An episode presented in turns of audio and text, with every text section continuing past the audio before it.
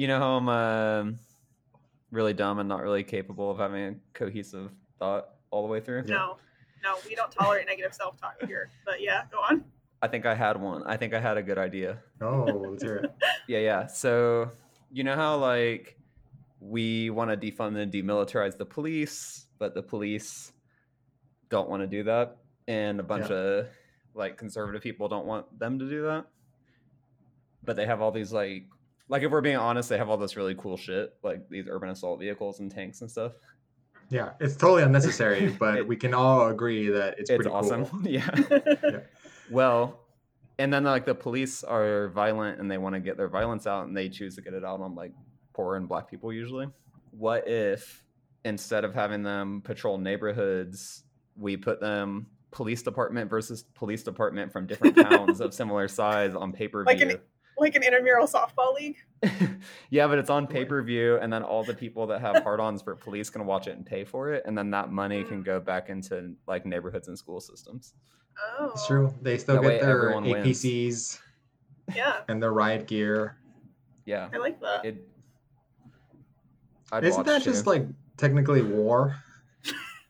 Yeah, but like... But like friendly war. No, they're going to kill... It's live ammunition. That's just like Running Man. This is you want. It's just like you want an eighties, a shitty eighties action movie with yeah, Schwarzenegger. But Running Man is like a political prisoner pitted against basically cops. This would be cop versus cop.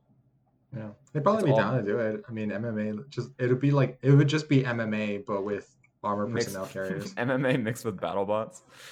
Yeah. You could also like tap into the sports crowd by getting like cities that already have existing rivalries. Oh yeah, that's true. Each other. Mm-hmm. Like Boston, New York. Yeah. One of those like Midwest cities that have nothing else going on other than sports. Every Midwest city. Damn, son, where'd you find this? My personal preference is to be, be, take it truthfully. If I could be used as a, as a symbol for promoting revolutionary activity, that's fine with me, because the main thing, in my opinion, to me, the main thing is to get rid of the industrial system by whatever means may be necessary. By whatever means may be necessary. By whatever means maybe not.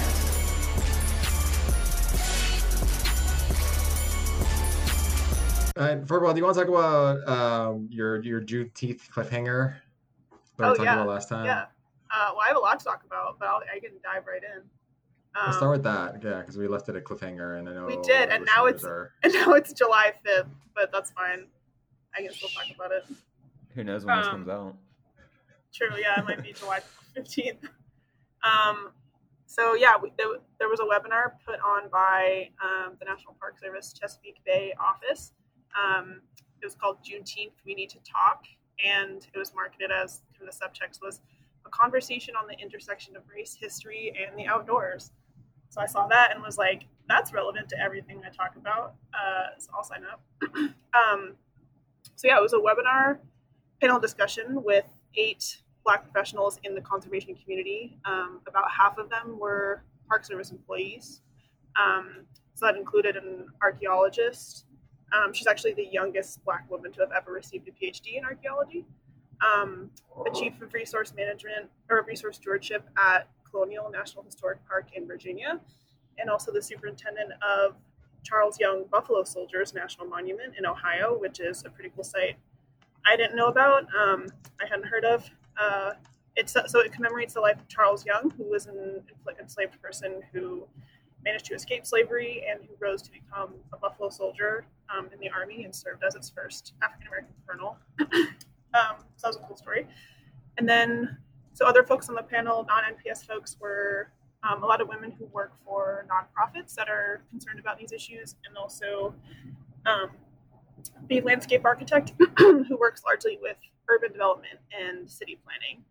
And um, so like I said, it was put on by the Chesapeake Bay Office, so they deal with the whole watershed of that area, so mostly the mid-Atlantic states, but um, everything we talked about is um, pretty applicable anywhere. Um, so the panel was really a conversation among these eight Black panelists about everything that's going on. Um, it was a pretty interesting format because the whole audience was obviously not visible to the panelists, and they weren't really even checking and interacting with the chat box. So it was kind of just us all sitting in on this conversation among them, um, which is kind of a unique opportunity that I'm not ever able to do as like a white person, to like act like I'm not in the room, but sort of be privy to the, these conversations. Um, yeah, which is so, also like a really like side note of just of so many times when you when this kind of stuff comes up about like diversity in the outdoors or talking about opening spaces, it's usually like a white panel or, or the white audience just has much more of a say than that. They're just like the the activists usually responding to the white audience, and this this is nice because it just basically we're told to shut the fuck up and let them talk. Yeah, I think that there had been white folks involved in the planning of it. Um, I think the superintendent of the site that put it on came on briefly at the beginning to kind of introduce um, the webinar, and then she was like, "All right, I'm gonna turn my camera off, and like we're not gonna be the spotlight of this." Um, it was so that was cool to sort of sit in on that. Um, so yeah, well, I guess we'll link the webinar because it's on YouTube. We recorded it, um, so you can watch the whole thing. But I'll try to kind of pull out some of the key takeaways that I found most useful. Um, so first, people sort of started out by sharing their initial thoughts and experiences in the outdoors, kind of generically. And I was sadly not really surprised to hear that for many, um, despite their line of work, the outdoors is a place that can actually instill not just joy, but also fear. Um, one woman pointed out that uh, historically, highways and these open spaces were really dangerous for Black Americans who would usually travel in groups or in caravans as a way to feel more safe. So that got me thinking about outdoor recreation and through hiking, um, which is really a lot different than going car camping with like your family or group of friends, because it, it might be really a lot more difficult to get that kind of safety in numbers feeling. Um, the woman who is a landscape architect and urban planner had a lot of interesting things to say about how green spaces, um, even in Black neighborhoods, have historically been designed and planned by white people. And so much in modern cities is a result of systemic racism, um, like redlining, which relegated Black people to certain neighborhoods, um, like, you know, literally didn't allow them to buy homes in white neighborhoods. And we're still feeling the effects of that system um, when we look at racial makeup of different neighborhoods in our cities today. Um, so she pointed out that Black people don't occupy the space that they chose, um, but rather the spaces where they were put, um, yeah. where they were literally allowed to exist. So um, she brought up Seneca Village, which is an area in New York City that um, I learned about in grad school because I went to school right next to it. Um, so it's a neighborhood on what's now the Upper West Side of Manhattan, um, and it was occupied mostly by uh, recently freed enslaved people. Um, and it was literally bulldozed to build Central Park, which was an intentionally um, white space. And there's been a lot of really cool scholarship about Seneca Village, especially because it's still a really active um, archaeological site. People are still digging up artifacts in Central Park that belong to the Black people who live there. Um, so she pointed out that um, kind of the irony between that displacement and then the building of white spaces. Um, and she pointed out that the lack of access to parks and green space is something that hugely affects how Black people perceive the outdoors. And that, like, so much stems from these policies of systemic racism. Um, yeah. One woman called parks in her neighborhood hoodwoods, um, which I thought was really great. and and yeah. She pointed out that um, the number and also the types of green spaces that people have access to in their immediate vicinities is just going to be a huge factor in how they perceive public lands in the outdoors throughout their lives. Um, what were you going to say?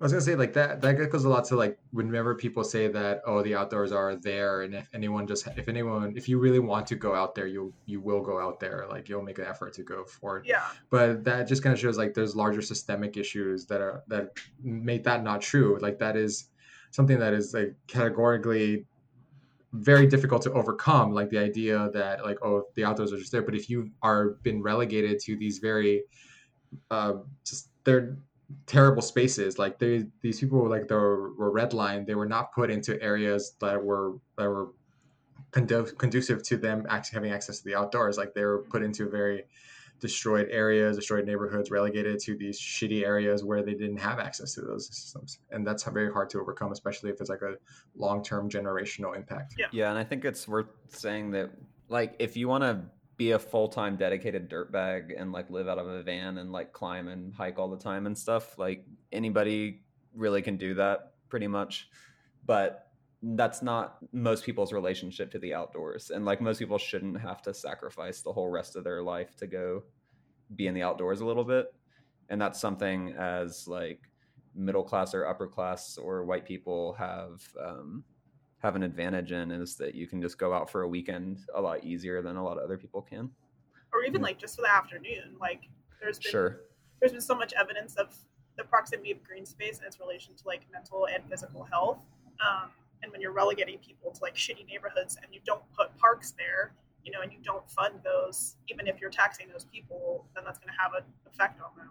Um, I guess that kind of gets mm-hmm. into environmental racism that we've talked about and continue to talk about. Yeah, and there's the whole private property piece of it, too, where a lot of more affluent people have access to their own backyard, like literally their own backyard that has yeah. good, nice green space in it. So back to the panel, um, because it was put on by the N P S, um, it kind of focused on, the conversation kind of focused on how to tell um, Black stories specifically in Park Service sites.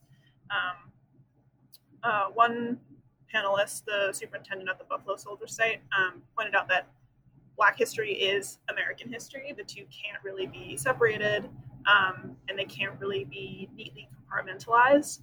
Um, and a few people noted that at some sites like the Buffalo Soldier one, people kind of go expecting to learn about historically prominent Black figures. Um, so they're kind of ready to receive those stories, but there's, like, quote unquote Black histories in probably every single Park Service site. So, but the context of those sites um, kind of makes it trickier to tell those stories, since, like I said, people might go to a Buffalo Soldier site expecting to hear about this Black historical figure, but they're probably not going to these big name parks expecting to hear about, like, the people of color who helped build the infrastructure there, or who occupied it and were displaced to build it, um, you know, and, and stuff like that. So on one hand, the parks do provide this really unique opportunity to do interpretation and to tell these stories, but also it can be, I think, really difficult to tell the stories that people just aren't ready to hear.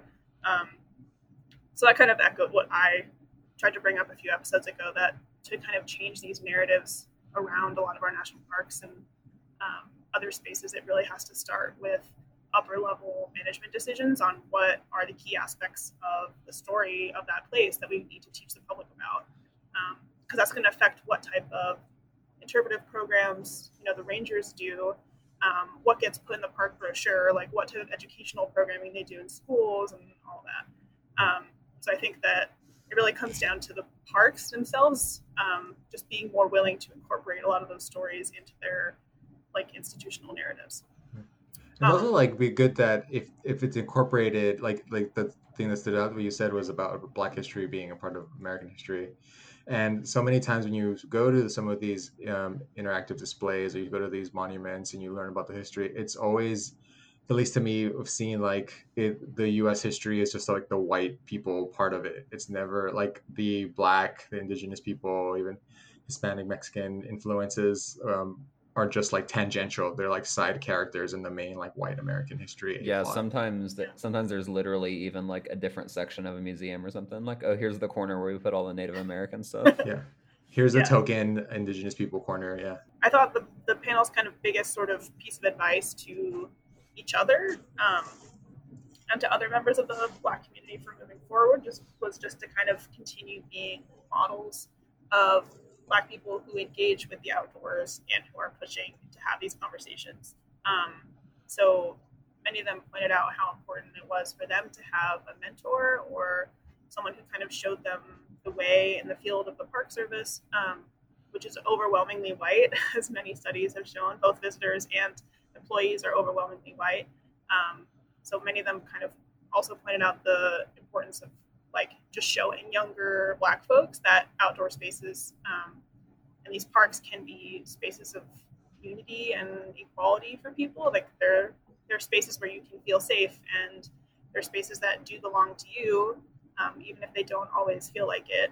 Um, several of them alluded to the fact that the national parks, or maybe um, outdoor spaces in general, are not places where they have historically felt welcome.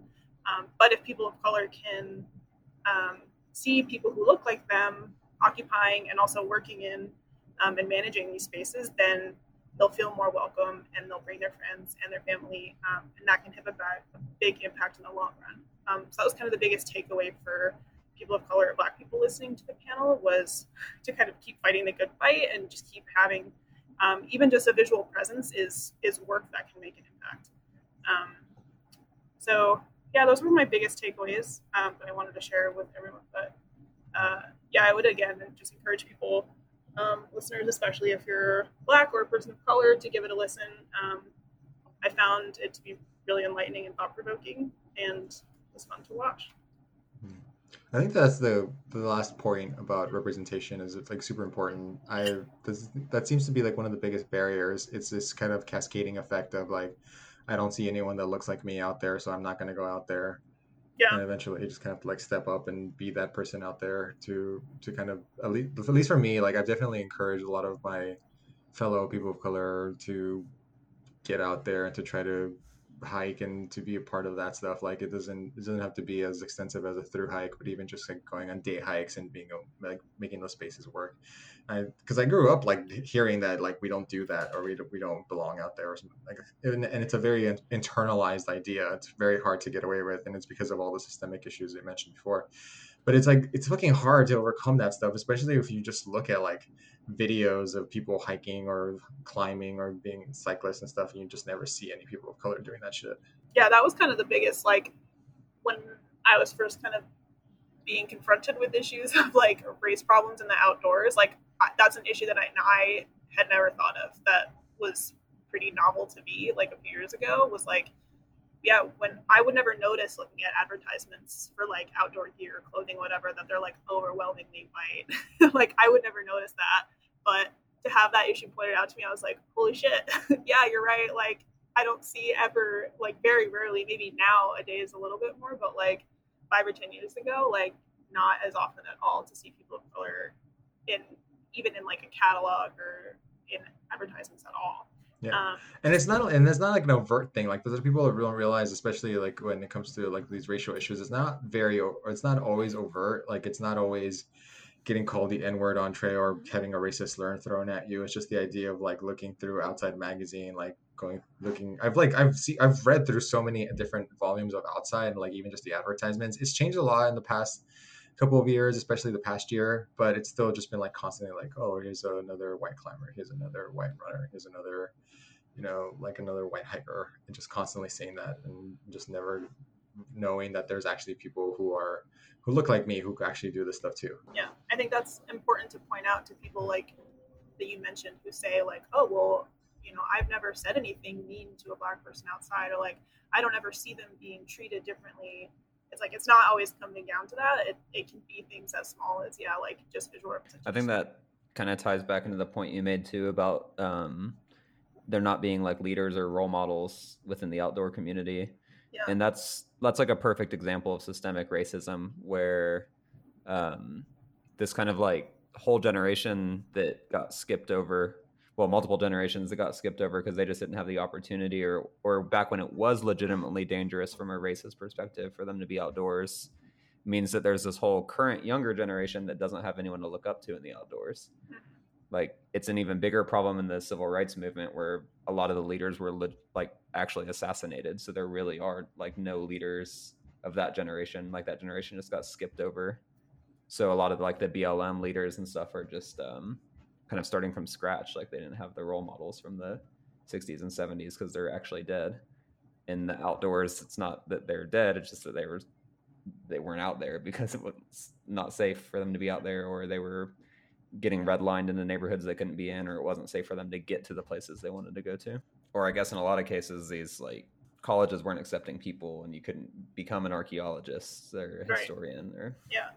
Um, anyways, to that p- point about representation, do want to shout out um, Corey Asim-Woltering, who related to through hiking and being Black, whoop, which is great. Set the new Ice Age Trail F K T, twelve hundred miles in twenty-one days, thirteen hours, thirty-one minutes. And I was following him on Instagram, And it's fucking ridiculous, dude. He's like fifty mile days for three weeks. And the last push, I think, was insane. I think it was like one hundred miles in like a day or two. Just like nonstop. I don't know much about the Ice Age Trail. Apparently it's in Wisconsin. I just looked it up. had, had he done through hikes before, like other trails?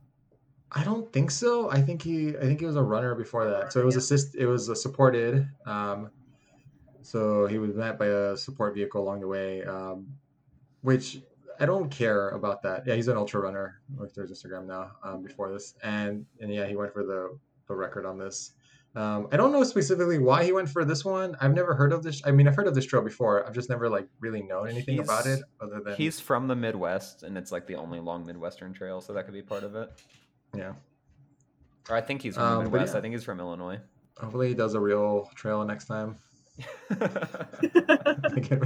Make it even more impressive a trail. Yeah, but like honestly, I feel like hiking the Ice Age Trail is a pretty responsible way to recreate. It's like you're not going to see anybody else out there. Yeah, no one's out there. No it's not like the J M T because those motherfuckers are out there already. Yeah, they don't give a fuck about social distancing. Yeah, Falling is um uh, is is uh, he seems like a really nice, sweet guy. It's pretty dope. He's also part of the L G B T community too, right? Oh fuck yeah! Yeah, I think so. Um, come on, I mean, come Lance, on the pod. Yeah, Lance, do you know if like if racial disparities are as are as common in like ultra running community as they are in through hiking? Like, do you know anything about? Oh, that's a good question. So, so yeah, I, I was actually going to bring this up too because there's something came up in the climbing community that I want to talk about. Um, kind of related to all this. Um, I would say if I was to rank them in terms of like racial disparities, I would say running is probably the most inclusive community. Um, and trail running and ultra running, it is the easiest. Running is the easiest sport to get into. There's yeah. very little barriers of entry, um, which uh, that's not to say it's safer than any other sport or it's anything better. As obviously as the what happened to Ahmaud Arbery um, kind of shows that you can runners, especially runners of color, are not or runners of color specifically, are not always safe. They do get chased. They get murdered. But it's very it's. At least as a, as a P O C runner, it's like it's very stressful to be running like in nice neighborhood sometimes, especially early morning or late at night. Um, but as a whole, I find that running, trail running, um, of all the different outdoor communities I've been a part of, are definitely the most inclusive. There's definitely the ones where I've seen the most people of color at events, like trail races. I've seen a large, and it might just be also because I'm in the Bay Area, it's more diverse. But as as a whole, I've seen way more like Asian, um, Indian, Hispanic, Black runners than I have like in other communities. At I least think there's the probably more women in the ultra running community than yeah, through it's, hiking too. Uh, it's, from some of those statistics and stuff I've said, it's it's pretty even um, in terms of male female breakdowns. Um, it is it is the it's the easiest sport to get into. It's literally just need of running shoes. You know, like I started running with just a shitty pair of like twenty dollars running shoes that I got from some outlet somewhere, and that's pretty much all you need. It's you can. You can make it more expensive, obviously, but for the most part, like just buying running shoes. Um, so the cost of entry, barrier of entry, like you can, depending on your neighborhood, obviously it's not always the case, but it is pretty easy to get outside and run. Um, not I like think you climbing. Can, it's cool that you can. It's cool that you can. Uh, you can train for a trail ultra, like not on trail too. Yeah, those people. It, in I mean, Midwest, it's definitely more for... difficult, but you can do it. Yeah. It's totally possible. Trails are nice. They're, they're, it's pretty nice to be able to run. It's nice being able to like run away from shit. Like, I think is a, it's one of the most valuable skills I've been able to pick up. Like whenever just like not feeling safe or anything. Like, hey, I can just run away. Yeah, that's like a point. It's like if you want to feel, it's like learning self-defense. It's like being yeah. a fast runner would give you like more peace of mind rather than you know being yeah being in like the woods with a heavy pack, thinking like, oh, I can't get away from shit if shit were to hit the fan. Is a little bit more stressful. And again, it's not this. It's not entirely safe. It's not like the most. It is not the most the friendliest of all. Uh, but of all the outdoor communities I've been a part of, and that includes cycling, climbing, backpacking. Um, definitely running is the most inclusive one. It's the one that I've always felt the safest at, like events and stuff. I've been there. I've met a lot of different. Like when people talk about like their outdoor communities of being like inviting and welcoming, the outdoor running one is the ones I only one I've been a part of that has ever been like. Come join us, come run with us, running cl- running clubs and stuff. And it's like, oh, we're running all ages, all paces, that kind of stuff for the events that I've put on. They're also like they're also some of the cheapest events. Um, like the mainstream races, like um, city races, like I've done San Francisco Marathon a few times and Big Sur and stuff. There, those get more expensive, but relatively speaking, compared to like other activities, it's the cheapest because you like the one-time fee basically, and you get a ton of stuff. Um, and trail races are even cheaper than that because you can just volunteer or something, and then you get a free entry. I wonder if that's also like, because if you get a lot of respect in that community because because there's no gear. If you're good at that sport, it really just comes down to like your actual talent rather than like anyone yeah. can fucking through hike, especially if they can afford two two grand worth of like ultralight gear. You know, like mm-hmm. there there's not as much like respect for people based on ability. It's like, yeah, I mean, you, you get some camaraderie on through hikes because you're like, damn, we're all doing this like crazy adventure together. But it's like none of us are exceptional athletes just because we can like hike twenty-five miles a day. Like yeah. most people, most young people who are able-bodied can do that. So. Yeah, looking at you cycling, you can just yeah. buy your fitness. Hey, I can't climb because I don't have expensive gear. Yeah.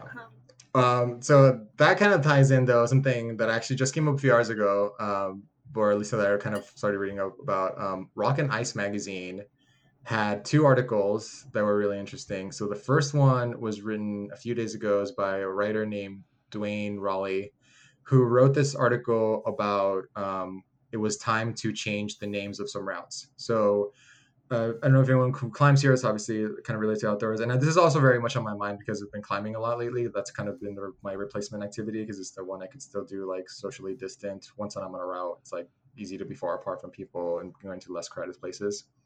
But um, so if anyone doesn't know how climbing works, is that you go up a route or um, basically a, a climb, established climbing path, basically that you climb up in a technical climbing rock face, depending off a sport climb trap or whatever. And a lot of the times the people who um, who set the routes, who established the lines that you climb up, name those things. So the issue with that, as you imagine, is a lot of old school climbers from like a lot of these routes were set like different times, and they have potentially problematic names, like very old, like people who don't are aware, they have like a lot of, you can just name a route whatever you want basically. So uh, as much as we want to talk about like the outdoor community being like very pro- thinking about it being progressive, there's a lot of assholes who climb, a lot of assholes who do a lot of trails and who do all this stuff, but and they name shit very shitty things, very offensive names. Um, I was reading through some like old guidebooks. There is a there was a climb somewhere that was literally called N-word Leap. Um, yeah, and it was and it's super shitty. So uh, Rock and Ice magazine came out with this article, and they said that we should rename, we should we should change some of these offensive names and get rid of them. Um, so it's a white dude who wrote this article, and he's he kind of came at it from the perspective of like we should get rid of names of climbs that are have like dick or fuck in the word in the in the name or something. Oh, um, he missed the point. So that kind of offensive versus like, and they didn't think to consult like a person of color who might have more other issues because there's other systemic issues obviously with the climate communities, with all outdoor communities, but there's some other like uh, things that are really offensive to like people of color. There's um, some climbs, I, I'm not sure where, but it was one I was reading, it was in Canada, where there were some climbs named like the Squaw or the Squaw's Tit, which are very offensive to mm-hmm. the indigenous people of that area. Um, they've since then like kind of been renamed and stuff, but there's a there's a ton of stuff just because there's so many like literally thousands upon thousands of different routes that have all these different varying names, and and obviously like some of them are really shitty and should be changed, and it's not a big deal to change them. Like it doesn't take away from the climbing itself. Like no, this is no longer N-word Leap. Now it's not it's not as classic anymore, and of course like um, and so that was the first article, and it was kind of like. It was good to talk about like wanting to change the offensive, but they didn't talk about that the racial aspect of it. And then um, the publisher, the editor-in-chief, came out with another article that's apologized for publishing that first article, for not kind of thinking things through and realizing that it may have been better to have a person of color write it or get that person of color's perspective on these issues rather than just have a white dude who's just like who's offended that a route might have the word "fuck" in it or something. Um, And so, yeah, the editor-in-chief of Rock and Ice magazine actually stepped down uh, because of this. I may have stepped down for other reasons, but this seems to be like the key reason he gave that. And um, the climbing community that I've seen so far, some of the comments I've seen are just god awful. Like the climbing, climbing. When you talk about like the spectrum of inclusive outdoor activities, climbing is probably the least inclusive one, and not just racially, but like. it is it is the shittiest community of outdoor. Like, I love climbing so much. I li- I've been doing so much like trad multi-pitch climbing these past few weeks, like Yosemite and Tahoe, and it is honestly just like some of the worst people. Like, they just like dirtbag twenty somethings, like living out of vans and stuff, who are just like assholes, who are not helpful, who are kind of really shitty, and and especially the old trad climbers, old school climbers, who just shit on everything and think if you're not trad climbing, you're doing it wrong. Or yeah, just, like, I, don't. climbing's a yeah. weird one for me, because I feel like the the variation between groups of climbers is so huge. Like, some of the best people I've met in the outdoors are climbers, but then some of the worst ones are too. It has like a yeah. super low floor and a super high ceiling. To give you kind of an example of of um, how tone deaf and not inclusive the climbing community can be, so you you in climbing you use something called carabiners, locking carabiners, very often, and a lot of the times they're sort of shortened. The name is shortened, and they're called beaners, which is, and people don't seem to have any issue with calling these things that. Like, and as a Mexican, I obviously very offensive. Uh, it's super shitty when people are like talking about like, oh, I've. I'm out of beaners, or like I don't have these beaners, and it's just like this slur that's just casually thrown around. And the second I see anybody mention this, like, hey, that's kind of a slur, like it's super offensive, people are like, nah, it's just a nickname for them, it's fine. Like, why take your politics out of the climbing? Like, it's just the word, it doesn't matter. And it's just like, yeah, that sucks. It's it's it sucks because climbing's awesome. It's really fun. I definitely encourage people for, to get into climbing, but yeah, the climbing community is just god awful. Um, We actually had a, I mean, I'm in the Bay Area, so just to kind of show you how kind of shitty sometimes white liberals can be. Um, I'm, there's a local crag here in the Bay Area that I sometimes go to. I haven't gone to in a while because it's been closed. But um, there's an, uh, a Black girls climbing club that started climbing there because um, they recently reopened it. And um, there's a really fucked up video. There's a video from the head coach of this climbing club, who they were climbing in, in this place called Cragmont. It's up in the Berkeley Hills, which is up like a wealthy area, wealthy neighborhood in Berkeley. And somebody fucking called one of the um, young Black girls the N-word. Like, she was saying, you fucking N-words need to go home, or something like that, like from this climbing area. And it's just, and it's fucked up. Like, it's horrifying that that happened here in Berkeley, or, or yeah. just, it fucked up that it happened anywhere. But you would think like someplace like the Bay Area and Berkeley, which has this progressive history, that wouldn't be a problem. But I yeah, think it's, it's important to share those stories though, because like people seem to think that racism only exists like where I'm from, like in yeah.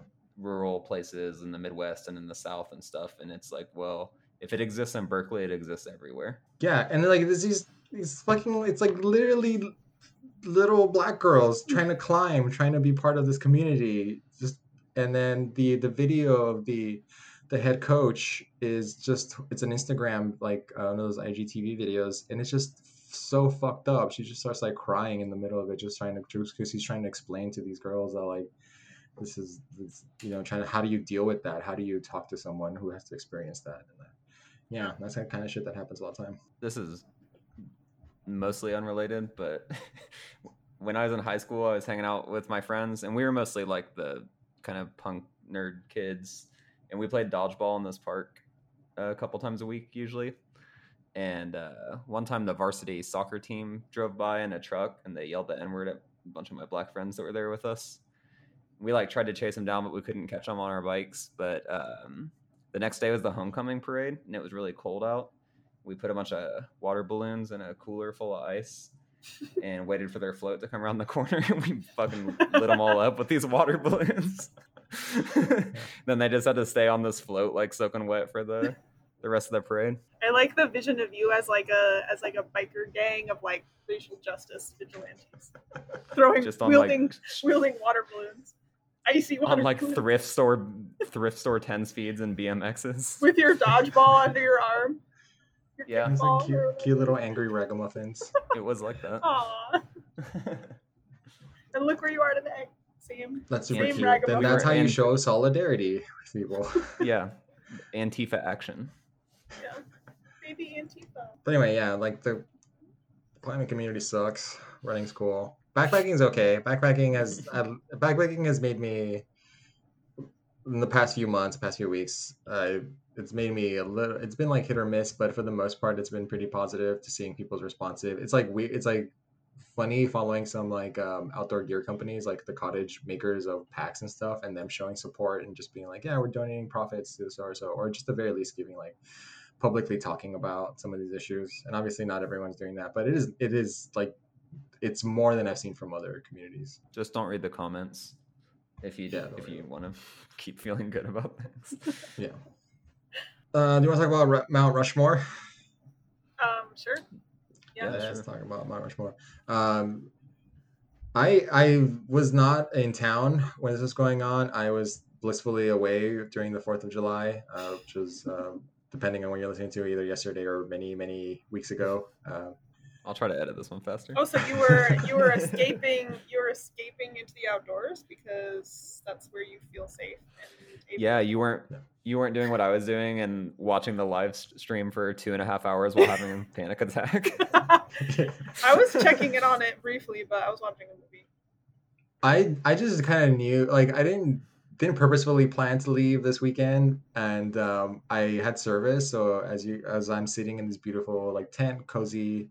My girlfriend having just finished like a very hard multi-pitch strat climb up this beautiful rock face, um, and getting like text bombs from you, like turning my phone on and just discussing what's happening at Mount Rushmore and Sorry. the shit show, and then just going opening Reddit and just seeing all the posts about it. And I was like, I'm going back. I'm going to sleep. I'm going to...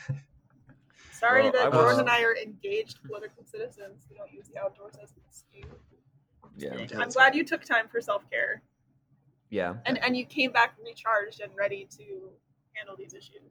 Just laugh about um, fucking Mount Rushmore. I'm just glad you're learning, Brad, so that you can, can you, teach Can me. Either of you explain what happened? Yeah, yeah. So, I watched the whole live stream. Well, so, I, the or, backstory is that like the so they used to do fireworks at Mount Rushmore. I think they've done them a few times. They banned them like ten years ago because every year they started at least one wildfire, and also like all the Um, like various minerals and shit in the in the fireworks themselves, like the things that make them colorful, um, leach into the groundwater and contaminate the groundwater. And there's just like all these environmental effects. It like scares the wildlife and shit, obviously. Um, so the park, the Park Service runs um, oversees the area now. Um, so they had long banned this, and then a few months ago, Trump had the idea to do a Fourth of July fireworks celebration there. Um, they did do the kind of environmental assessments that we've talked on talked about before, um, but you know they were able to say all the adverse effects that this was going to have, um, but they still at the end of the day like labeled it as somehow safe to continue. So I think a lot of people in the Park Service tried to fight it, and a lot of the um, like resource management people, especially in Mount, at the Mount Rushmore site, tried to fight it, um, but they were not able, probably because Bernhardt was very in favor of it. Um, and pushed for it. So uh, they approved the fireworks. And then, so yeah, so it was July third, um, Friday. And that's that's kind of the backstory. Jordan, do you want to like take over the current? I, I want to do a little more backstory.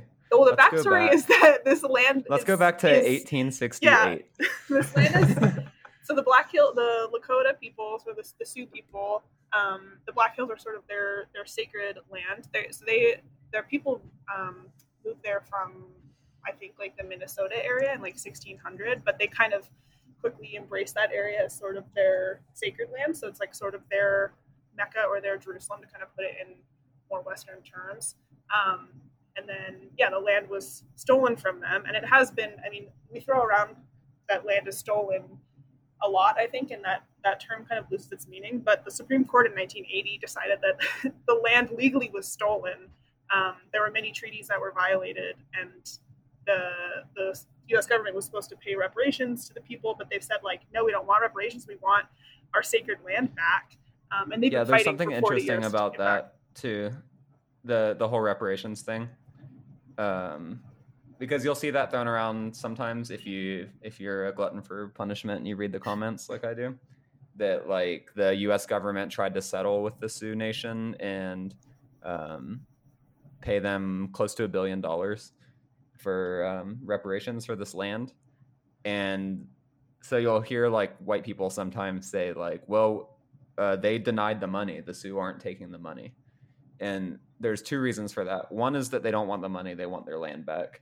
That's a pretty simple answer. The second is um, the government doesn't, they're not going to pay that reparations actually to the people of the Sioux tribes. The deal is that it goes to, um, what's that called again? The, the Bureau of Indian Affairs. Mm-hmm. So it's basically the government paying itself, like it's just transferring money from one part of the government to another part of the government. It's not like a no strings attached reparations to the to the Sioux people. Yeah, it's not like a stimulus but I, but check. I think that's important for this whole everybody. story is that, like, so this land was stolen from from the Sioux people, and then there was a treaty of Fort Laramie in eighteen sixty-eight that basically said, like, oh, actually this land belongs to the Sioux people and we're gonna let them have it.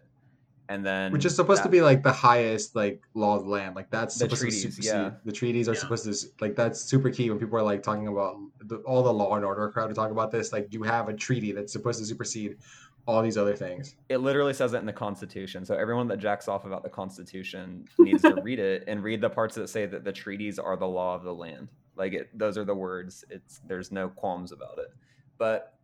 That treaty was violated, and that's why we have the dumb piece of shit Mount Rushmore carved into a beautiful mountain. Um, but but that's a that, didn't, of that a treaty. Didn't come until like nineteen thirty, I think, and it was carved yeah. by you can jump the Ku Klux Klan. yeah.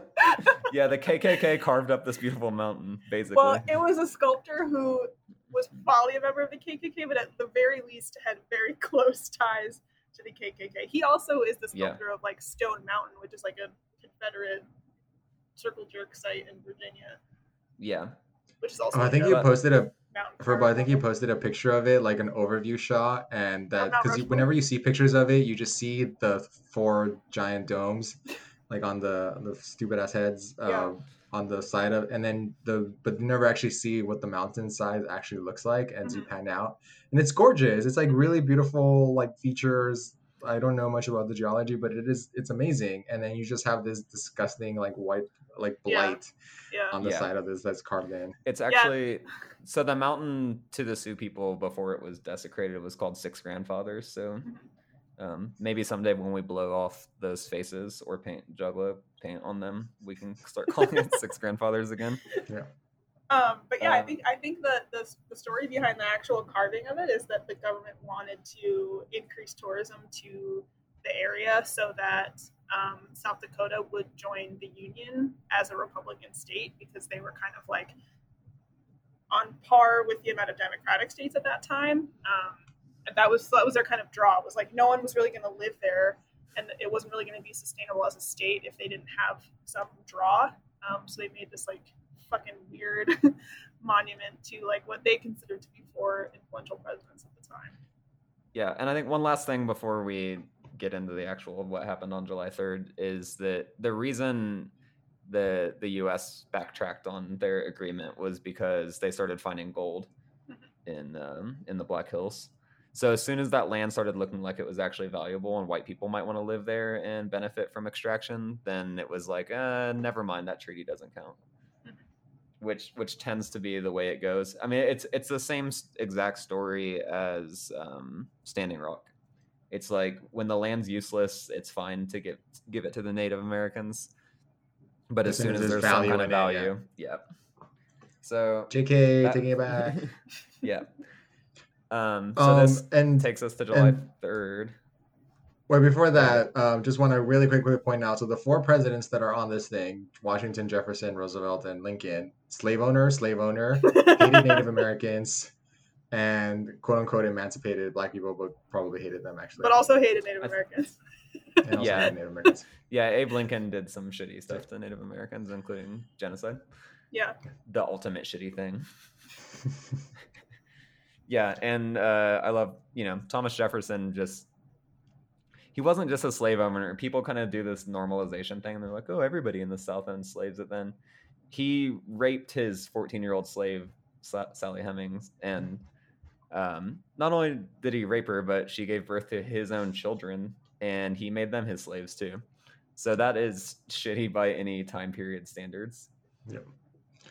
And when, when we talked about before, like taking down Confederate statues or taking down um, statues or monuments of co- Confederates, um, and a lot of people kind of st- use it like, oh, this these are historical points, and and then when, kind of when you talk about Mount Rushmore, returning the land, or getting rid of these god awful fucking um, monuments, um, especially this one, Mount Rushmore. They worry about like, oh, it's not disrespecting to American history, or these are these are their founding fathers of American history, and we need to acknowledge them and kind of rever- uh, revere them. These were all pieces of shit. Like yeah. They should not be commemorated. They should not disgustingly adorn a beautiful like geological site, especially one that belongs to indigenous people by fucking treaty. Like they they should not have this. this reverence that they have. Like you can talk about America, you can love this country as much as you want, but these are un- just fucking justifiably disgusting, terrible people. Yeah. Yeah. And again, I hate the whole, like for the time period, it was the norm argument, just because like if there was a single abolitionist alive, then people knew it was wrong. Yeah. Like, it's not like everybody thought it was okay. There were plenty of people that knew this shit was wrong back then. Now do we want to I talk mean, about I feel like even July third, if twenty twenty? Even if it was a monument to like someone honorable who we actually we actually revered and was probably revered as a historical figure, it's like it's still stolen land that was like taken by the well, government that, and then immediately taken actually, by the Park Service. Well, that's a real thing. Like there's the Crazy Horse Monument that remains unfinished that's near Mount Rushmore. That's also a big monstrosity being carved into a beautiful mountain. Yeah. And the indigenous people that live there didn't ask for that. Like nobody said, like it was just white people being like, oh, I know how we'll make this better. Um, we were not going to take any input from you. We're going to tell you how we're going to apologize. And it's by fucking up another one of your sacred mountains. Yeah. I wonder what, I wonder, I mean, I'm sure I can, I can research this. I just haven't, but I wonder what, if they, what, what their plan would be for the area that the actual Mount Rushmore monument is part, like what would they do with that actual mountain if they were to get it back? Yeah. They could and do whatever. The sell tickets like, to blowing yeah. it up. But all the money honestly, stays if they wanted the tribe. To, oh man, they could, they could set up some M M A routes on it. Apparently there are. They could bolt it. Oh man. Because it's they, granite. It would be tight if they let it up so that it can climb up the side of Abraham Lincoln's face. Yeah. I don't, I well, don't know if there is climbing, but it is a granite granite rock and there's like a lot of good cracks. I was talking about this with someone the other day that like there is also, I mean this isn't often discussed in the Park Service, but there's a huge rockfall danger with putting off fireworks right there is because it's like it's basically like Yosemite. It's like tall blocks of granite um that are really prone to just like chunking and flaking off. So a lot of the president's faces, like like half of like Washington's face and like Lincoln's hair are all these like kind of discrete blocks of granite that if they were to be hit with a firework, they would just fall. But I think there is like a lot of like crack climbing on the actual faces and in the mountain around them. But I don't know if that's yeah. like, I don't know if the Park Service allows climbing there. And I also don't know if like, even if the Park Service were not involved, if like the, that being a sacred site would deter climbing. I mean, I, I don't know what they've really done with Devil's Tower in Wyoming. I think it's similar. It's like, it's like a sacred site to the people who live there and then indig- indigenous people, but also it's like a climber's mecca. So I don't know how they yeah. really like reconcile climbers that, don't but... give a shit about any of these things. Uh, they yeah. they would climb it. Yeah. Yeah. I've never been there, so There's, I don't know uh... if the tribes have asked people not to climb or what they do. But I don't know if they do this the same a similar thing at Rushmore. But I mean, like ultimately we should just give that back to them, honor the treaty. And even if the tribes decided they wanted to leave Mount Rushmore up and charge tickets to Trump voters to go look at it, then that's up to them, you know? Yeah. But ultimately it's their land. Yeah. That's what they've done with uh, like Havasu Falls. Like they've, mm-hmm. they've taken that as like a tourist um, attraction. They charge an insane amount of money, but all the money they goes back into the tribe. So, so it's money. Like, I can't even be mad. If people are willing to pay like literally three hundred dollars to camp here to get an Instagram photo, like, fuck yeah. Like, I respect the hustle. Like, you're keeping all that money from the tribe. Like, sure, go for it. It's like capitalism that I support. Yeah. It. I think if anyone's interested in hearing more about like indigenous issues in the outdoors and, and just normal life, um, the Red Nation podcast is awesome. Uh, it's hosted by a guy, Nick Estes, that lives in Albuquerque, and he was he's a professor at University of New Mexico. Um, and he's an indigenous person, and he was he wrote a book about Standing Rock and was super involved in the protests up there and stuff. And it's an amazing podcast. So shouts out to them. Hey, what happened on the fourth of July? Okay, July third. July third. July third. Uh, badass Lakota activists that are, I can't stress this enough how brave they they are. Um, they blocked the the road in the Mount Rushmore for over two hours. All the Trump shit had to get delayed.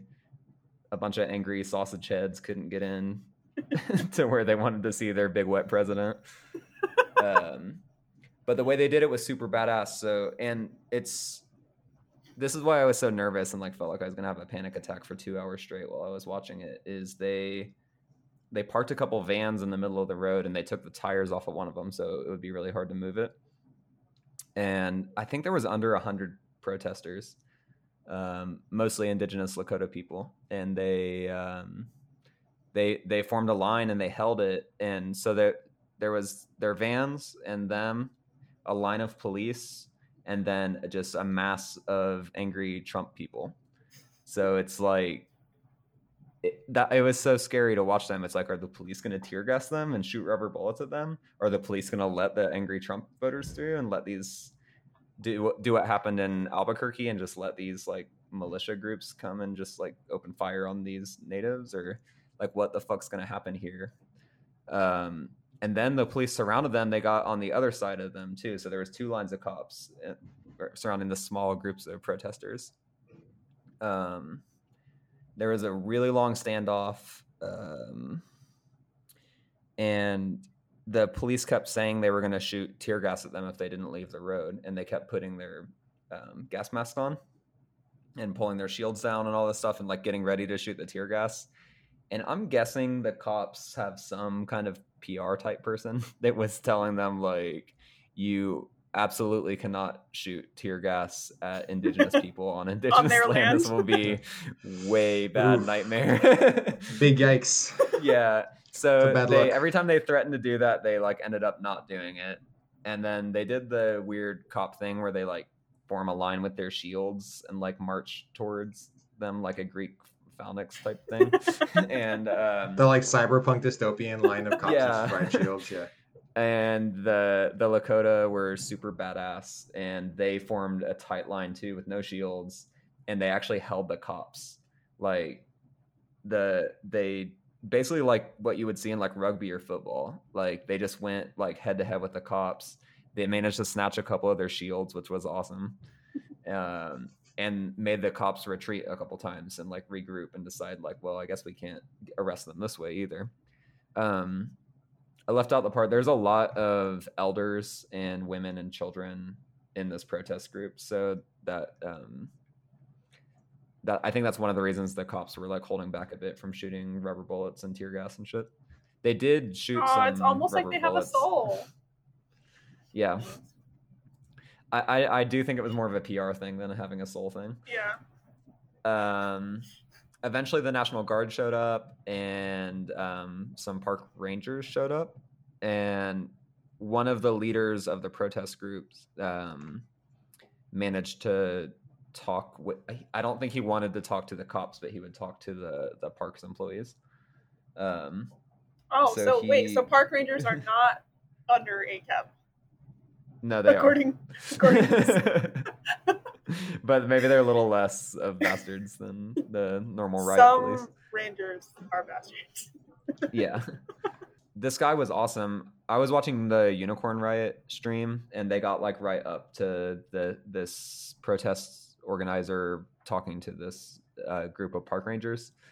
And the the guy was so awesome and so well-spoken, and he said like, look, this is it. We want to negotiate with you guys. Um, at this point, they had brought tow trucks in to try to tow the vans away. And they're like, you gotta like put our vans down and like put us back on equal ground. And then we'll, we're willing to talk about like how, what we need for us to like let people through. And the park rangers were like, we already actually tried that. Like, it's not up to us. And um, they're going to come in and arrest you. And the guy's like, we need thirty minutes to get our women and our children and our elders away from here if you're going to come in and arrest us. And the park ranger was like, all right, let me go back and talk to the county police and see if they're willing to do that. Uh, long story short, they agreed on that, and they were like, okay, we're going to move in to arrest you in thirty minutes. So you have that long to get your um, women and children and elders away, f- away from the violence that's about to happen. Um, the protesters were a little sneaky and very clever, and they used that as a time to get anybody that had arrest warrants out as well. Like with, they just kind of left with the women and children. Um, so then after that, there was a group of probably thirty people um, that stayed there and peacefully chose to get arrested. Um, there's a bail fund for them that, hold on, I don't want to get it wrong. I don't know. I can't remember. I'm going to have to, I, I tweeted it, but we'll post it on our other social media too. But there's a bail fund um, for the people that got arrested. I think most of them are out already, but um, it's still a good thing to give to, because um, I'm sure there's going to be more of these protests. But yeah, that's it. I was like super proud watching it, even though I was really nervous for them, that like the a small group managed to totally derail this event and cause two hours worth of delays. And they weren't able to stop it from happening entirely, but they were able to inconvenience a lot of people and raise a lot of awareness of like how fucked up this treaty violation is, and how um, Mount Rushmore shouldn't even exist in the first place. And this is, you know, these indigenous rights don't make front page news very often. Um, it's it's such a small group of people percentage wise in the United States. So it, it's great to see their representation. And it's one of those things where, like, I think most Americans, like conservative and liberal and far left, all, most people agree that um, these people were wronged. Like the indigenous people in, in the United States, what was done to them was super fucked up. There might be some disagreement on like what should be done about that now, but most people do agree that it was a, a fucked up thing that happened. So I think that's one thing that is potentially a little bipartisan, is just to raise awareness that these injustices are still going on. So if you think that was an injustice when it happened in eighteen sixty-eight, it's still an injustice now. I don't know if I agree with all people agreeing with that. I feel like there's I did, a lot I didn't of see everyone said that, but I think there are people on all sides that yeah. think that. Yeah, and it's all, but it, it doesn't really matter if you feel like, oh, you, you can agree that it was wrong, but if we're not doing anything to correct that, like it's, it's just words then in that case. Yeah. Damn, I just like think reading about the whole like anti-racist, like how we're, su- by we, I mean white people, like we're supposed to be like talking to our relatives and stuff that hold racist views. Um, and I feel like that's a good end, because like, I think of people like my grandma, and like she does think that the, the indigenous genocide was a horrible thing, and she's not like denying that it happened or anything like that. So it's easy to like talk to family members that have that mindset and say like, look, Um, do you agree that this, this, and this were wrong when they happened in eighteen sixty-eight? And they'll say, oh yeah, that was horrible. That never should have happened. That's a dark spot on our past. And we can say like, okay, look at how this directly relates to what's going on today in twenty twenty. Um, how can you believe that this was wrong, but this is okay? And it's it's just a good end for these anti-racist conversations. I'm looking at a comment, uh, and and one, oh. which is already a mistake. Yeah, just to, just to give you a, just to give you an example of how people, whether or not people agree with that, Jordan, uh, here's a comment on an A B C News article. Guess what? The Native Americans lost the lost the war just like the South lost their war. Why is it different that all the South heritage and traditions can be erased from history, but not the Native Americans? This is the fallacy of liberal thinking. It is not logical and has no moral basis or standard of equality. Yeah. So once again, standing up for my comment, I didn't say that everyone believes that, and certainly comment trolls can't be reached, and they just need to be sent to the gulags. But um, norm- there are like normal conservative people that have sympathy, especially for indigenous people. Also, damn, like I was reading, I'm reading more about this now, and apparently there's like seventy-five hundred people there, and they masks were not mandatory, and there was social distancing, and it's goddamn, that's so fucked up. It's like all these people coming in, crowding around, getting sick, and then potentially spreading this disease to this indigenous population. Yeah, and the speech itself was like super divisive. Like I was, I was disappointed because, I mean, I didn't have high hopes for Trump. I was expecting him to at least like acknowledge the power of like our national parks, or like land or some aspect of like place. I have no idea why you thought that. Why you yeah. thought it. Because I, like I, historically what? there have been so many presidents who've given addresses from national parks that have been really inspiring, especially in really um, like divisive times about like, hey, if there's one thing we can all agree on, it's like how great these parks are. Am I right? You know, like shit sucks right now. Like he could have, you know, been, he didn't acknowledge coronavirus, but he could have said like, oh, we're in a pandemic. All this shit's going wrong. Like he could have, he could have shit talked the left and then still ended with the message of like, oh, but look how great this place is. Look how great like our land is that our Park Service manages or something like that. But instead it was just like super divisive political shit in which he called he called out like far left fascism, which is a term you, that it you, took a while to wrap my brain you, around. You sweet naive summer child thinking. No, well, he's like, got galaxy brain. That seems exactly like when when I heard about what he said, I was like, yeah, that sounds exactly like what I expected. I did not. Well, I was I, that sounds tamer than I thought it was going to be. Not his Las Vegas shout out was super funny though. Okay, but I'm wondering that if if if he declared Antifa a terrorist group, whatever he did, but then he's also gonna call out fascism, like who's the real enemy here? Like which one do we trust? I'm telling you, he has galaxy brain and he fully understands horseshoe theory and that if you go like far enough right you become left or far enough left you become right. It's an Ouroboros, it's just the snake eating itself. It's, there is no beginning, there is no end. All fascists are anti-fascists and all anti-fascists are fascists. Yeah, he's actually a Buddhist. I mean, I think I think the content of his speech was supported a lot because the mayor of South Dakota is like a huge Trump supporter. She was yeah. like, yeah, no, we don't give a shit about social distancing. She was like, we're going to give out masks if people want them. It was like the same bullshit that they said to cover their asses at the Tulsa rally. And like, of course no one's going to wear one. Yeah, they purposefully won't wear one of spite.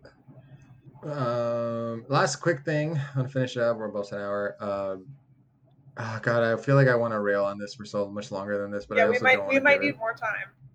To chip oh, go baby, this go. Fucking outside article about the piece of shit who finished the Appalachian Trail. um, yeah. I, I mean, we already so we, was, we covered this topic, like just not this article. Or this is like the first episode. We, we have a specific. Yeah. We have a specific guy now. Yeah, true. Great. Yeah, we have. A, we now we know. It's not, a, it's not a straw man. It's like this man. Uh, so and this is the second guy. So this is just the the one that they actually interviewed and talked about. There's a, someone else apparently finished before him. Um, but this guy, Andrew Underwood, is an outside article, outside online article about um, this guy who finished the Appalachian Trail.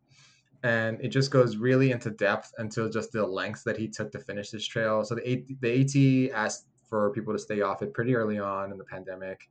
Most people got off trail. There was a few like diehards who stuck on there who just didn't give a shit. Who just and I so I don't know the demographic breakdown of the the people who stayed on trail and the people who finished them. I'm gonna guess. I'm gonna guess. I'm gonna go on a go on a little educated a little guess here. An educated guess is that. They were one hundred percent white. There's, Sounds about white. There's, I, I can't imagine the description of the of all the things this guy did to finish this fucking trail, to like hiding from the police in the side of a road, like lying to people about getting back on road, lying to, uh, in, the, in the last five miles were closed, Katahdin was closed. Katahdin. Katahdin, whatever. um, and just hiding out, like having to do the last five miles, which were at, the rest of the trail opened up by then, and then but the last five miles were still closed, and decided to just sneak through and do them anyway. I can't imagine being anything other than a white dude and doing all this stuff, like being able to get away with it. A feeling, one feeling like you can do it, feeling privileged and entitled enough to be just feel like, yeah, I can get away with this. It's not a big deal. And then just feeling like none of this applies to you and that you can just go do whatever the fuck you want. Yeah.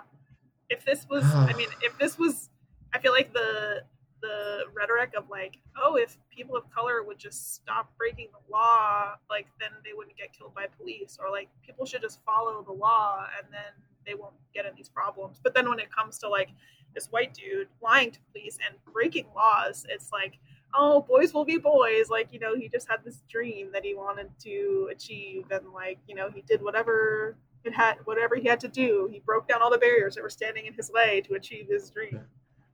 Yeah, like what a what a complete reversal, like the, the portrayal of it, of just being like this Robin Hood like hero who's just like defying the the evil A T C and all the evil yeah. curfew and laws and stuff to to fulfill his dream of uh, murdering by virus thousands of people. Like, yeah. I'm not I, saying he did that, but like that's like that that whole idea is just that. Didn't care about any of these people. All he cared about was finishing this fucking hike, come hell or high water. All right, I have a question for you guys. I think I know how you're going to answer, but I'm curious. um, we talked about like the climbing community a lot earlier. Like we really like idolize these. Um, we don't need to get into the whole history of climbing, but there's these group of like kind of rebellious, rambunctious climbers in like the fifties through seventies that stayed in Yosemite in this area called Camp Four, and they're famous for like breaking rules and climbing in areas they weren't supposed to climb, staying in the park longer than they were supposed to, stealing food from the dining areas and stuff. And they really are seen as these like awesome like Robin Hood rebel type guys that were like hiding from park rangers and stuff and doing cool shit to to build a climbing culture in Yosemite. And I know I feel that way about those guys. Like when I watch like the documentaries and videos and stuff, I'm like, dang, these guys are fucking badass. We have it easy now with climbing where we can just like go and like just go do it. And like people give us a pat on the back when we get done. Um, this guy did, you could argue he did a similar thing. Well, would... the thing with the climbers is that a lot of those rules weren't established. Like when they were doing that stuff, when they were, when they were like bolting or, or, adding all these batons to a lot of the routes or establishing the routes and drilling stuff in, like none of those rules were in place. Like they they weren't explicitly banned from doing that stuff. Like it, and, and even then there was a lot of discussion about the etiquette of doing that. Like there's this kind of famous like rivalry between Royal Robbins and Warren Harding, and Warren Harding mm-hmm. was just bolting everything or just fucking nailing giant batons to everything, and and then Royal Robbins coming by and chopping all his bolt and chopping and taking all the gear out. So it's it's not like it's they were universally lauded. Um, there there was a lot of mm-hmm. discussion about etiquette even back then, and nowadays it's pretty common to know like you, you unless you are part of like a climbing coalition or something in the nearby area, you're a local or something, like you you really don't do that anymore. Like that's gone mm-hmm. out of fashion, especially with that and different gear. And and I mean like. People do in the climbing community do kind of kind of I talked a little bit about people still climbing like Devil's Tower, not giving a shit about some of like native people's like sacred lands and stuff. But for the most part, like if there are closures, people will respect them. Like fuck, the people respect like falcon closures. Like they yeah, yeah. they don't climb in areas where there's stuff like that. So that it, it, I will give the climbing community that much benefit of the doubt of saying like they that much praise is that they do follow like when they when the rules are established, if not only because they want to have access to those areas, but also just because they for the most part want to have they be a positive community in that regard. Yeah, for me the big difference is like the the reason why the parks and the park rangers didn't like these guys versus why um Andrew Underwood wasn't supposed to be hiking on the AT, because it was mostly just a political thing back in the day where they didn't want like long-haired hippies like drinking beer and smoking joints in the park while they were like respectable families around, which to me it's like cool, break those rules, who gives a fuck. But this guy was um putting people in danger because it's a fucking pandemic, and that those rules make sense. It's not just like a arbitrary political rule. Yeah, they're not like th- that's the key thing is that these these rules are not put in place. Like the A T C fought really hard to keep the trail open. They opened it up whenever they could. It was possible, whenever it was responsible and feasible to open it back up. And the closures were like necessary. Like that's it's it's fucking through hiking. It's walking. It's like it's not important enough for you to finish it this year. Like there's always other years. You can always come back to do it. So every we, God, I've talked about this so fucking many times. But yeah, it's not a big deal to just not do it this year. Go. do something else. You have a year off, you can throw through hike next year, or whenever it's like more possible to do a shorter hike, something like. It was not vital for him to do this. It was purely because he felt entitled to the trail and felt entitled to doing this. It was just a game to him. Like, it's like, I, I haven't seen anything that says otherwise. Yeah. Like, I don't understand. Yeah. The, the, the quote from the A T C's president, um, Sandy Morrow, was pretty accurate. It's like, by hiking now, you have created a narrative that says, my personal needs and desires outweigh a greater societal mission. At the end of the day, what's really important is what I want.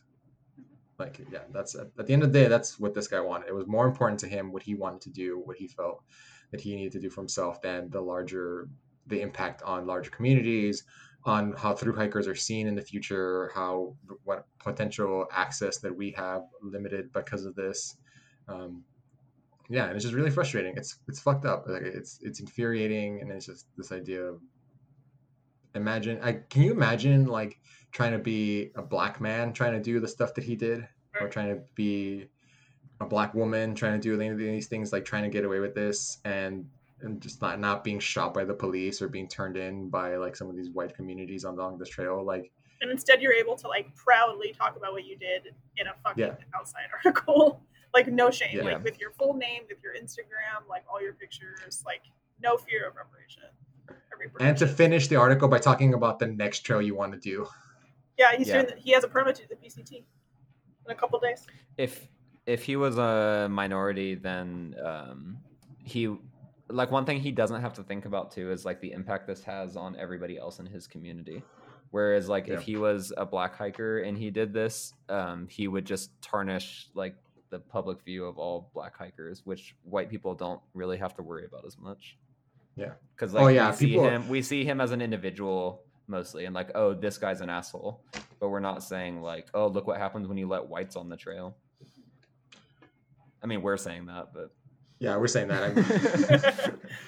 I also just can't. I can't imagine being like so blatantly disrespectful to the A T C. Like, they have nothing political to gain by asking you to stay off the trail. Like, if anything, they're they're losing a lot. Like, this is this is you know, a couple thousand thru hikers means like fewer memberships, fewer people stopping into their headquarters, like fewer people participating in their nonprofit, which is how they survive and make money. Like, this is damaging to them too. They wouldn't close the trail just because they feel like it. It's like, obviously they consider this super serious, and you're embarking on a journey that would not be possible without these people. It's not it's not like you're walking on freeways from Georgia to Maine and, you know, you're just walking along the side of the road. It's like you're you're walking on a trail that was built by this organization. Like, they they made this journey possible for you, and they're kindly asking you to postpone your hike, and you're just like, I don't care, fuck you. Like, you don't matter. Yeah. I don't need you. I don't care about what you're asking. He could have just done the stupid fucking Florida trail instead, because Florida's just been open this whole time. And they're yeah, Florida's yeah. shit. Go hike wherever. Just go hike in um, Florida, to, you fucking idiots. To the people who like, there's there's obviously like some um, on some of the posts I've seen about this and some of the responses to it, some people have been kind of like praising him, or like talking about like, hey, he's like someone who had a dream, who despite all the trials and tribulations went through and followed yes. through with their dream and was able to accomplish this goal. Um, and, but how, I wonder was like how much of that, like people who respond that way, like how much of that is informed by this being a white person doing this? Yeah. Cause like, they don't that, support they nine eleven. What? Like nine eleven, they don't support nine eleven, and that was like some guys that had a dream that they wanted to like see through, and they went and did it, and against all odds, like yeah. did this impossible thing. But yeah, like I wonder just how much of that like influences their response to them to this. Like if if it had been a if there had been a black man who fin- who did all these things, who who finished this hike, who, who did all the sketchy, shitty shit that. These people that this guy did, like how many of them would have the same response? How many of them would be admiring him for, for doing this, for accomplishing his, his goals and his dreams? None, because he'd be dead. He would have got shot for trespassing on a like by night hiking and people freaking out, and yeah. God knows what would happen to him. Yep. And that that is a perfect example of like privilege and in the outdoors. Just this whole this whole fucking article. Is this guy uh is he on social media and shit? Yes. They I haven't so looked for him. I, I'm a little bit afraid of looking finding him on social yeah. media because I'm just going right. to spend too much time looking at his profile. All right, everyone go brigade him. Find him on Instagram and do your thing. Yeah, I, I had found his his page before. Um, his name is Andrew Underwood. His uh his real name is Denver because uh guess what? He's from Denver. Oh, that's brilliant. Yeah. I hope they have him on Backpacker Radio.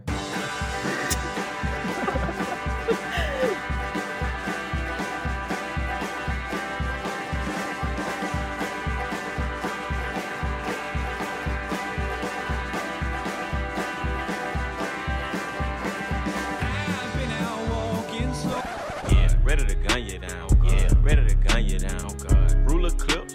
Send a ruler hit, pull up on your bitch. She say that I got a ruler dick. Spray your block down. We not really with that ruler shit. Glock caught now. I don't really give no fuck by who I hit. Yeah, yo bitch, she get jiggy with me. Keep that Siggy with me. Bitch, I'm mad match. You know I got Ziggy with me. Keep a mad mat. Case a nigga wanna get busy with me. Rory Matt Black. And I got a Bentley with me. I got one, two, three, four, five, six, seven, eight M's in my bank account. Yeah, in my bank account. Yeah, in my bank account. Yeah, in my bank account. Yeah, in my bank account. Yeah, in my bank account. I got one, two, three, four, five, six, seven, eight shooters ready to gun you down. Yeah, ready to gun you down. Yeah, ready to gun you down. Yeah, ready to gun you down. Yeah, ready to gun you down. Yeah, ready to gun you down. seventy-five hundred on the Saint Laurent jacket. Bitch, be careful when you dumping your action. I ain't no sucker, I ain't cuffing no action. The streets raised me, I'm a whole bastard.